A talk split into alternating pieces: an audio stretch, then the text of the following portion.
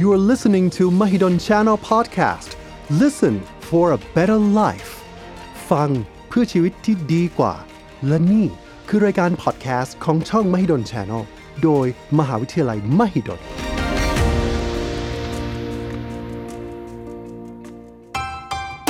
วันนี้คุณกินอะไร อาหารที่คุณกินส่งผลดี ส่งผลเสียกับสุขภาพของคุณอย่างไร วันนี้หมอจะชวนทุกคนมาพูดคุย เกี่ยวกับรูปแบบของการกินอาหารที่ปลอดภัยต่อสุขภาพของเรา กับรายการ Food Choice กินดีสุขภาพดีเลือกได้ กับหมอเอแพทย์หญิงดารุณีวันวโรดมวิจิต และหมอตั้มนายแพทย์ดิษกุลประสิทธิ์เรืองสุข สวัสดีค่ะ สวัสดีครับ กลับมาพบกันอีกครั้งนะคะ กับหมอเอหมอตั้มในรายการ Food Choice กินดีสุขภาพดีเลือกได้สำหรับวันนี้นะคะ เมนูที่เราจะคุยกันเนี่ยจะเป็นเมนูที่เป็นเมนูยอดนิยม ทุกคนต้องเคยกินครับอ่าหลายๆคนชอบนะคะอะลองดูทางด้านหน้าของเรานะคะ อันเนี้ยค่ะที่เราพูดกันวันนี้ก็คือเป็นเมนูของชาบูอืมอ่าครับผม แล้วเห็นเมนูแบบนี้นะคะตั้มทำไมคนถึงชอบกินชาบู อืมเราสามารถควบคุมเวลาในการกินได้ครับ อ๋อ สังเกตว่าเวลาเราไปกินร้านอาหารเนี่ยกว่าจะได้กินจานแรกเนี่ยพี่เอกเคยลองนับไหมครับว่า ใช้เวลาเข้าใจ ระยะเวลากี่นาทีโอเค แล้วแต่ปะมาณร้านแล้วแต่อย่งน้อยร้าน สิบนาทีจนถึแล้วแต่งครึ่งร้านชั่วโมงใช่ไหมครับใช่แต่ว่าถ้าเกิดเราไปกินร้านชาบูเนี่ยเราแทบจะนั่งทำเองปุ๊บแล้วมาเลยแล้วเราก็ควบคุมได้เลยบางทีเราใช่ หิวหิวๆเนี่ยเราเริ่มกินได้เลยถูกต้องโอเลยเค ครับ กับอีกอย่างหนึ่งเลยคือบรรยากาศครับ เวลาเราไปปาร์ตี้แย่งกักับนเนอะเพื่อนๆ ใช่ครับ การที่มานั่งกินเป็นหม้อต้มรวมอย่างนี้นะครับ จะให้บรรยากาศความสนุกสนานอีกแบบหนึ่งแล้วก็เวลาเราคุยไปด้วยต้มไปด้วยทำอาหารไปด้วยเนี่ย ก็จะได้ feel อีก feel หนึ่งในการกินอาหารโอเค เช่นค่ะเดียวกันครับ ทีนี้ฟังดูก็ดีเนาะครับของเราก็เลือกกินได้ ของก็จะเป็นของต้มใช่ไหมคะ ไม่มีน้ำมันเนาะแคลอรี่ก็ดูต่ำเนาะใช่ครับ มันก็ควรจะเป็นอาหารสุขภาพเลยใช่ทำให้ครับ เป็นความนิยมใช่หรือเปล่า อีกอย่างหนึ่งผมได้ยินเยอะมากเลยครับว่าอืมคนลดน้ำหนักเนะครับชอบชวนกันไปกินชาบูใช่เพราะคิดว่าเฮ้ยเราต้องกินผักเยอะใช่ได้ได้ใช่ต้มผักกินเยอะๆเนื้อว่าแบบ เลือกเลือกกินได้อย่างเงี้ยน่าจะเป็นหนึ่งในเมนูที่ดีต่อสุขภาพใช่ไหมครับอือฮึใช่เดี๋ยววันนี้ผมกับพี่เอกจะมาคุยกันว่า จริง ๆ แล้วเนี่ยชาบูหรือตัวหม้อต้มเนี่ยครับดีต่อสุขภาพจริงไหมครับแล้วผมมีอะไรที่ควรจะต้องระวังด้วยค่ะ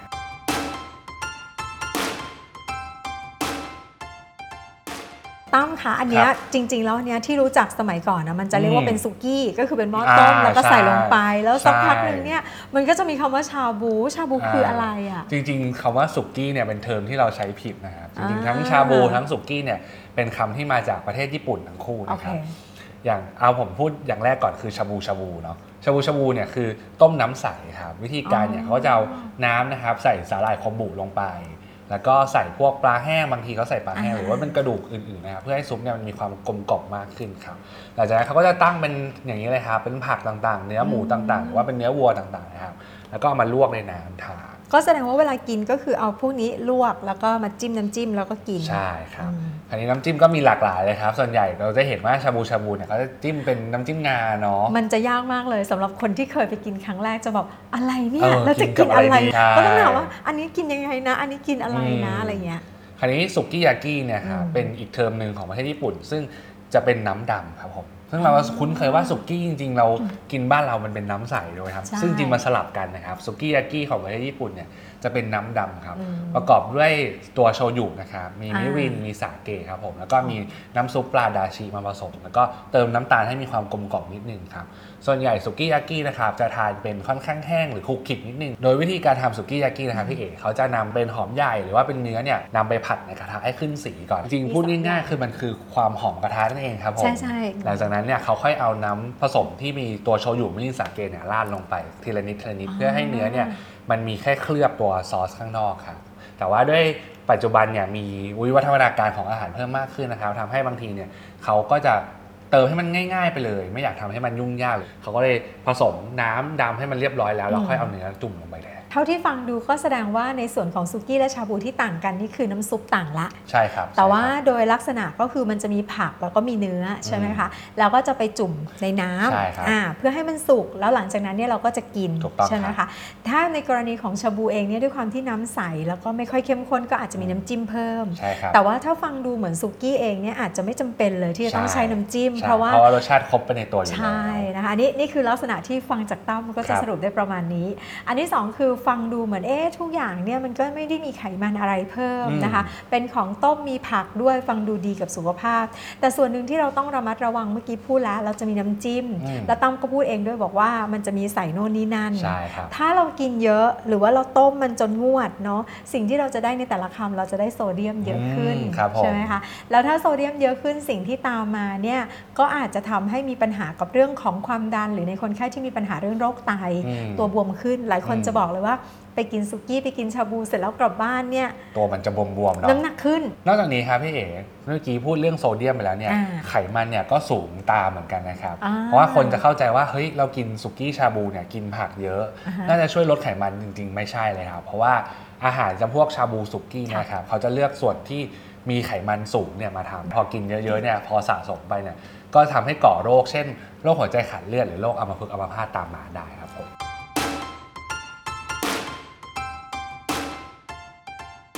เดี๋ยวคราวนี้เราจะมาเริ่มกันทีละอย่างเลยนะคะ ครับอันแรกเลยก็คือเรื่องของน้ำซุปครับผมนะคะ เมื่อกี้ตั้มเล่าให้ฟังแล้วว่ามันมีน้ำซุปน้ำใสกับน้ำดำเนาะ อ่าแต่หน้าในใช่ชีวิตจริงตอนนี้เราเจออีกแบบหนึ่งตั้มครับหมาล่า อืมครับใช่ไหมผ คะ หรือว่าจะเป็นซุปต้มยำนะครับซุปเผ็ดเนาะเราก็จะเห็นอยู่เป็นระยะระยะ ในการเลือกน้ำซุปที่จะมีโซเดียมต่ำเนี่ยเราควรจะเลือกน้ำซุปอะไรเพราะว่าปกติเนี่ยเราจะแนะนำคนไข้เราจะบอกว่า เราควรจะกินโซเดียมไม่เกิน 2 กรัม หรือว่า 2,000 มิลลิกรัมครับต่อวันคำถามคือโซเดียม 2 กรัมเวลาเขาพูดกันเนาะมันก็คือเกลือแกง 1 ช้อนชา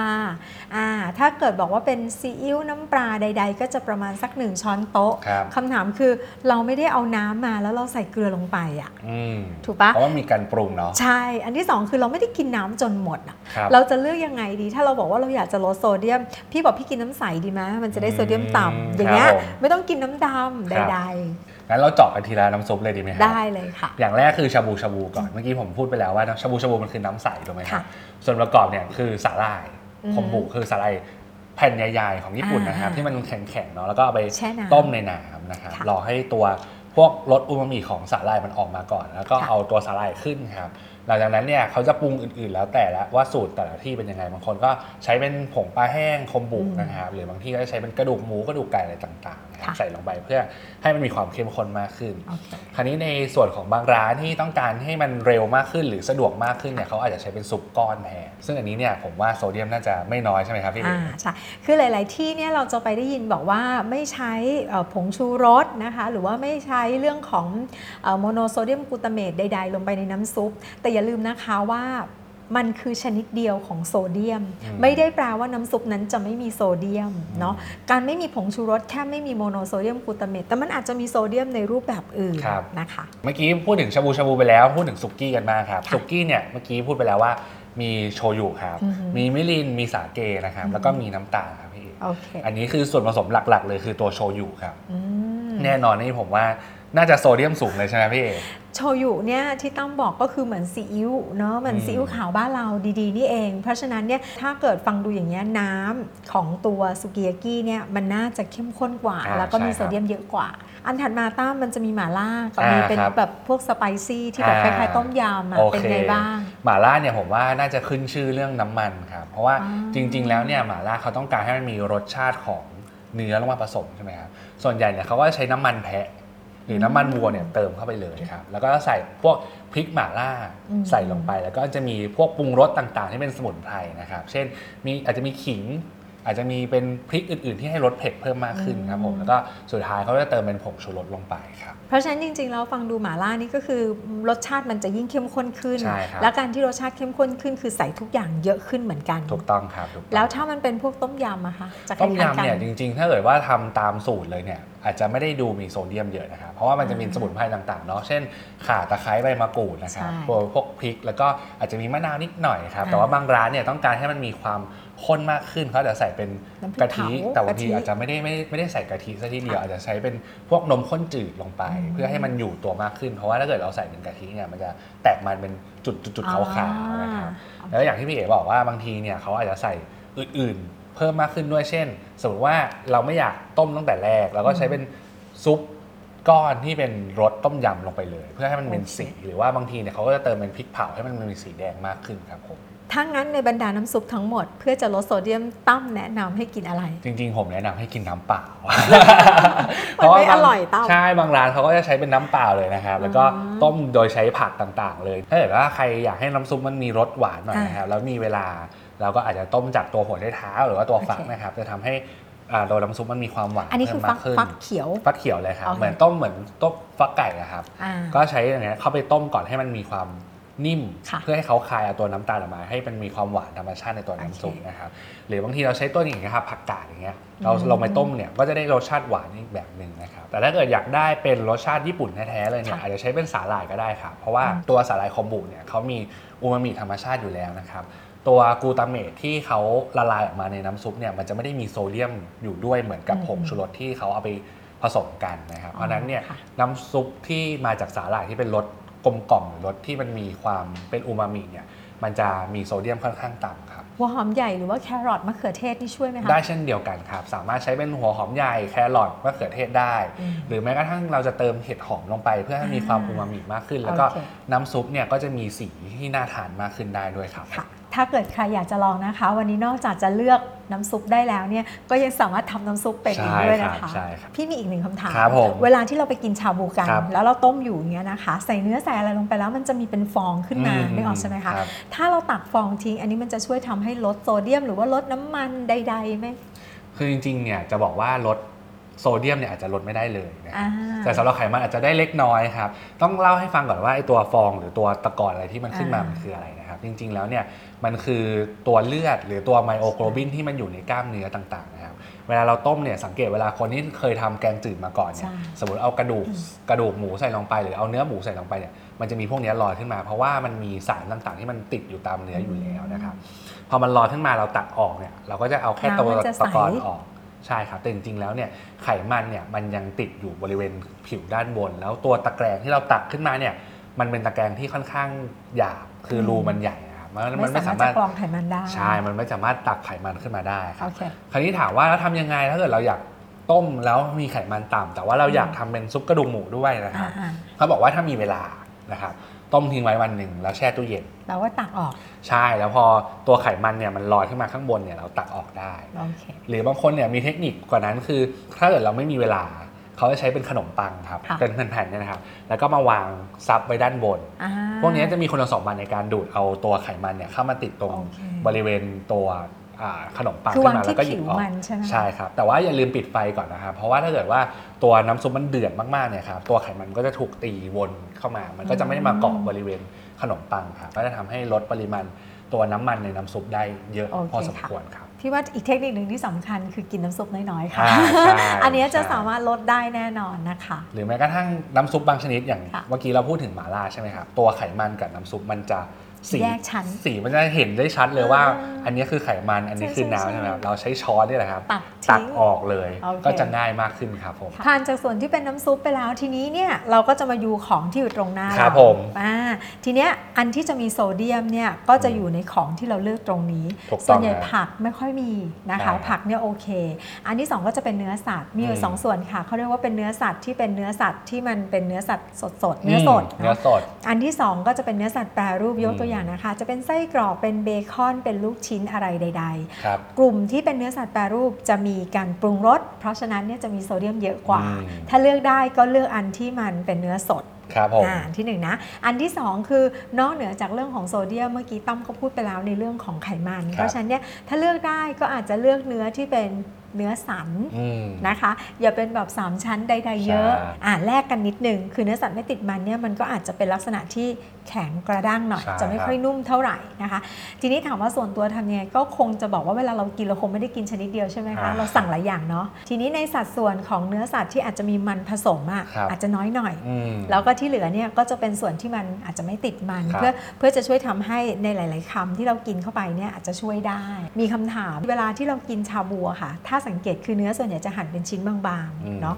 แล้วเราก็จะไปจุ่มลวกใช่ครับในน้ำแล้วมีคนพูดกันเยอะมากเลยอืมว่าครับมันลวกนานแค่ไหนเอาไปแช่ทิ้งไว้ได้ไหม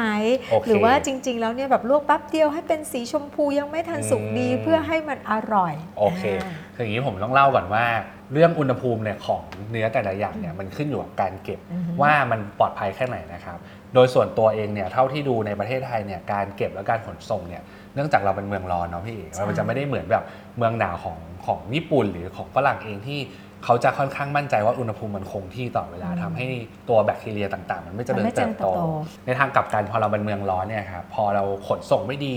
การเตรียมของไม่ดีเนี่ยบางทีตัวแบคทีเรียเนี่ยมันสามารถเจริญเติบโตได้มากกว่าปกติค่ะโดยเฉพาะเวลาเราไปกินร้านหมูกระทะต่าง ๆ ที่เขาเอาตัวเนื้อหมูเนี่ยครับมาวางบน ชั้นต่างอ่าๆเราอาจจะรู้สึกว่าเอ๊ะมันมีน้ำแข็งวางอยู่ข้างล่างแล้วเนี่ยครับจริงมันๆด้านไม่ถึงบนด้านบนน่ะใช่อ่าด้านบนเนี่ยบางที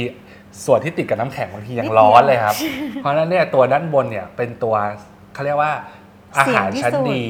ของแบคทีเรียต่าง ๆ เลยครับ แล้วยิ่งใช่บางทีเราไปหมักอะไรเพิ่มเพิ่มน้ำตาลเพิ่มอะไรอีกเนี่ย อันเนี้ยน่ากลัวมากๆ เพราะฉะนั้นเนี่ยผมก็จะแนะนำว่าทานให้มั่นใจว่าสุกเนี่ยดีกว่านะครับแต่ว่าในทางกลับกันบางทีเนี่ยเขาก็จะแนะนำว่าถ้าเกิดกินในอุณหภูมิ เช่นมีเดียมสำหรับทั้งหมูทั้งเนื้อนะครับค่ะมันจะได้ความจุยซี่มากกว่า มันมีความฉ่ำมากกว่าอ่าอันเนี้ยอาจจะใช้ในอีกกรณีหนึ่งที่ไม่ได้ใช้ไปในแนวของชาบูสุกี้นะครับ ที่มันมีโอกาสเกิดเอ่อ contamination หรือมีแบคทีเรียมากกว่า ทั่วไปครับผม คือส่วนตัวอาจจะรู้สึกว่าถ้าเป็นลักษณะของการกินสเต็กอะอืม อาจจะมีแบบนี้แต่ว่าต่อให้เป็นสเต็กเนี่ยถ้าถ้าถามความเห็นส่วนตัวนะคะ ในส่วนของเนื้อที่เป็นเนื้อวัวเนี่ยโอเคแหละ ถ้าคนจะกิน medium เนาะอืม แต่ถ้าเป็นเนื้อหมูอะค่ะ แนะนำว่าควรจะสุกควรจะเป็น well done เหตุผล เพราะว่ามันจะมีหลายเหตุผลเนาะอันแรกคือแบคทีเรียที่ว่าถ้าเป็นกลุ่มซาลโมเนลลาจริงๆตายง่าย อืมครับ อีกตัวเนื้อค่ะที่กำลังฮิตมาก ๆ เลยตอนนี้น่าจะเคยได้ยินนะคะ ที่บอกว่าเป็นไข้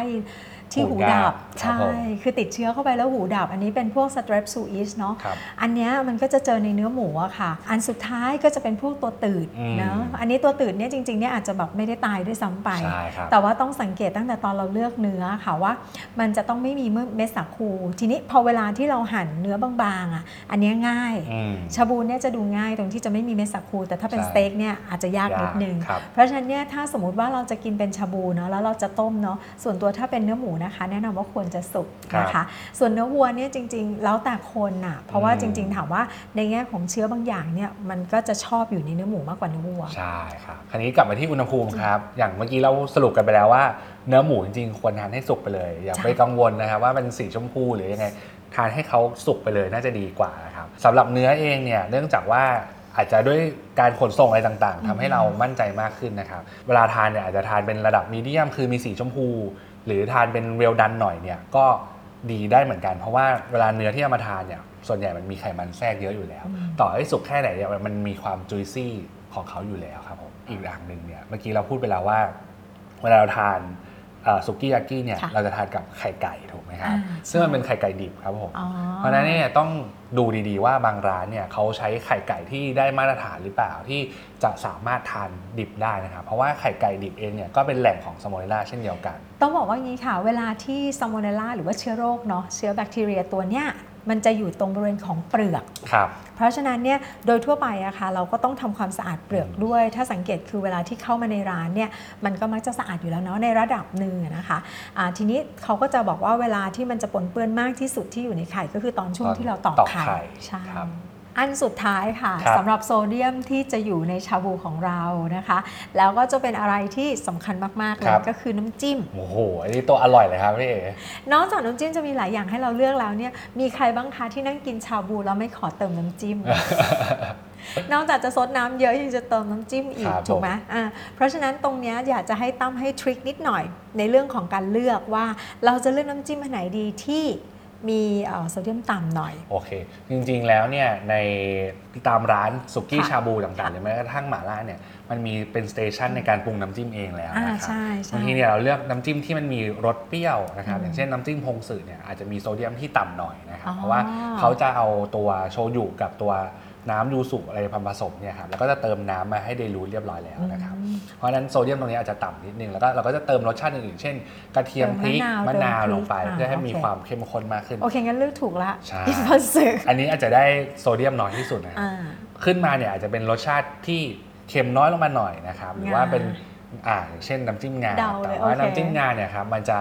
ด้วยความที่มันผสมมายองเนสเนาะอาจจะต้องระวังเรื่องไขน้ำมัมันนใช่จิ้มแต่น้อยแต่ว่าพอดีดีกว่า นะครับโอเคแต่ว่าถ้าเกิดว่ามันเป็นอะไรที่มันเป็นสำเร็จรูปแล้วเช่นน้ำจิ้มสุกี้ที่เขาแกะออกมาจากขวดเนี่ยครับไอ้พวกนี้เนี่ยมันมีปริมาณโซเดียมค่อนข้างเยอะ เพราะว่าหนึ่งในแง่ของการเก็บให้ค่ะยาวนานมากขึ้นด้วยสองคือการปรุงรสชาติให้มันมีความเข้มข้นด้วยนะครับเพราะฉะนั้นพวกนี้อาจจะมีรสชาติที่เค็มโดด แล้วก็อาจจะมีโซเดียมสูงด้วยอาจจะเป็นเพราะว่ามันอาจจะต่างกับส่วนที่เป็น original สุกี้หรือว่าครับชาบูที่เราพูดเนอะอืมเพราะว่าเมื่อกี้เราพูดเนี่ยเราบอกว่าน้ำซุปมันจะเข้มข้นอืมแต่ว่าปัจจุบันนี้เราจะเป็นน้ำซุปที่มันใสๆแล้วเราเอาน้ำจิ้มอะไปทำให้มันเข้มข้นขึ้นอืมเพราะฉะนั้นน้ำจิ้มมันก็เลยจะกลายเป็นน้ำจิ้มที่เข้มข้น แต่แต่อย่าแบบว่าน้ำน้ำซุปเข้มข้นแล้วเป็นน้ำจิ้มเข้มข้นด้วยนะครับ อันนี้เราก็จะคูณ 2 คูณ 3 เข้าไปอีกนะโอเคค่ะโดยคร่าวๆนะคะน้ำจิ้มพวกเนี้ยเวลาที่เราตักอะค่ะหนึ่งช้อนโต๊ะหนึ่งช้อนกินข้าวที่เราตักเนี่ยมันก็จะมีโซเดียมตั้งแต่ 200 เยนครับ600 มิลลิกรัมไปแล้ว แต่ทีนี้เราบอกว่าวันหนึ่งอะเรากินได้เท่าไหร่นะ2,000อืมถ้าเกิดว่าเรากินแบบ 600 เช่นน้ำจิ้มสุกี้เหมือนครัเมื่อบกี้มันก็กินได้แค่ 3 ช้อนเองอะค่ะนั่นน่ะสิถูกไหมคะเพราะฉะนั้นเนี่ยมันแทบจะเป็นไปไม่ได้เลยเนาะเพราะฉะนั้นเนี่ยจิ้มแต่น้อยก็แล้วกันนะครัคะบแล้วก็อย่าพยายามซดน้ำซุปเยอะๆ เพื่อจะได้ลดโซเดียมค่ะ คราวนี้เนี่ยเราพูดถึงน้ำจิ้มไปแล้วผมโยงไปนิดนึงครับ ถึงอาหารประเภทอื่นด้วยที่มันค่ะเป็นน้ำจิ้มนะครับ เช่น พวกอ่าอาหารทะเลที่กินกับน้ำจิ้มซีฟู้ Seafood ดหรือแม้กระทั่งข้าวมันไก่ที่ต้องมีน้ำจิ้มข้าวมันไก่เนี่ยอ่าพวกนี้เนี่ยก็ต้องระวังโซเดียมเช่นเดียวกัน เพราะว่าโซเดียมเนี่ยสูงมากๆเลยนะครับ อย่างตัวน้ำจิ้มซีฟู้ดเนี่ยเขาผสมแน่นอนมีมะนาวใช่ไหมครับใช่พริกกระเทียมอะไรต่างๆ เราจะรู้สึกว่าเอ๊ะมันไม่น่ามีอะไรแต่จริง ๆ แล้วเนี่ยปลาน้ำปลาเขาเยอะมากใช่ๆหรือบางร้านเขาเติมผงชูรสด้วยนะครับอ๋อเพราะฉะนั้นก็ต้องระวังเรื่องโซเดียมค่ะกับอีกอย่างหนึ่งเลยคือตัวน้ำจิ้ม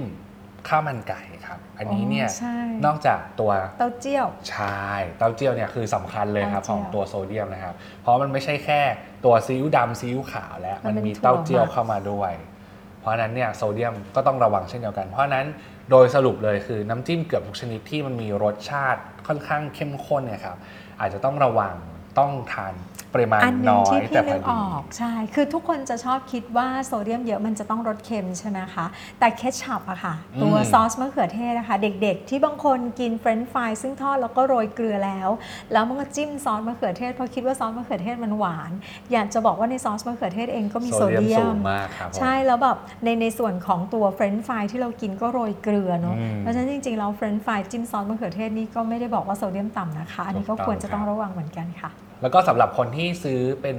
น้ำจิ้มหรือซอสมาทานที่บ้านนะครับคำแนะนำง่ายๆ คือสามารถหันขวดดูตัวโภชนาการด้านหลังได้นะครับอ่าว่าในแต่ละขวดเนี่ยปริมาณต่อ 1 ช้อนโต๊ะเนี่ยเขามีปริมาณโซเดียมเท่าไหร่เขาก็จะเขียนไว้ให้อยู่แล้วครับ สุดท้ายนะคะ หลังจากที่เรากินอาหารกลุ่มนี้ไปเนี่ยทุกคนจะต้องรู้สึกกระหายน้ำใช่ไหมคะแน่นอนครับาแน่นอน ทีนี้เนี่ยพอเรากระหายน้ำเสร็จปุ๊บหรือมันเผ็ดอะสั่งอืมมาล่าอืมสั่งอะไรต่อคะต้องสั่งเครื่องดื่มอัดลมครับผม โอเค ต้องเป็นน้ำหวานใช่ไหมใช่คะครับเพราะว่าเวลาที่เรากินน้ำหวานเนี่ยเราจะได้รู้สึกว่ากลบทั้งความเผ็ดกลบทั้งความเค็มถูกต้องเนาะครับอันนี้เราก็จะได้ส่วนของน้ำตาลเพิ่มเข้าไปอีก อันนี้ก็อาจจะต้องระมัดระวังโดยเฉพาะคนที่ต้องการจะควบคุมน้ำหนักนะคะอืมจะกลายเป็นว่าวันนี้โหลดทั้งเกลือโหลดทั้งน้ำตาลน้ำตาล แล้วโหลดทั้งน้ำมัน ไม่ใช่ลดนะ แต่จะโหลดทั้งเกลือโหลดทั้งน้ำตาลแล้วก็โหลดทั้งน้ำมันฉะนั้นส่วนใหญ่แล้วถ้าสมมุติว่าเรากินบุฟเฟ่ต์ซึ่งมีแนวโน้มว่าเราจะกินเยอะแล้วเนี่ยคำแนะนำคือเครื่องดื่มควรจะเป็นเครื่องดื่มที่เป็นน้ำเปล่าใช่ครับหรือแม้กระทั่งทานเป็นชาก็ได้นะครับแต่ว่าเป็นอ่าชารสจืดใช่เช่นชาเขียวหรือว่าเป็นชาอูหลงต่างๆ แต่ว่าต้องระวัง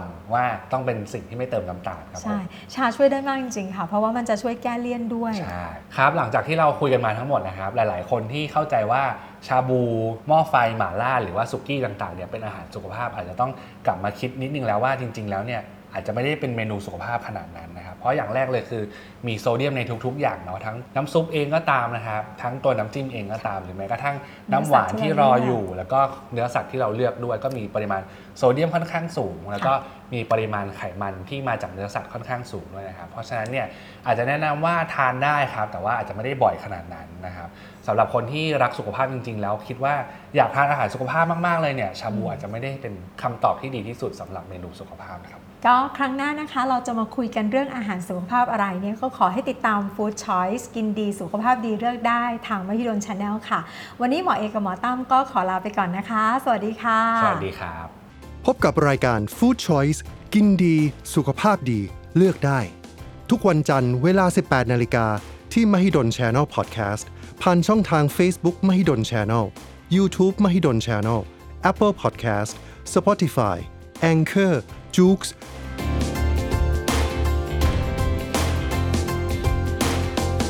ความรู้ทำให้ทุกอย่างเป็นไปได้ มหาวิทยาลัยมหิดล ปัญญาของแผ่นดิน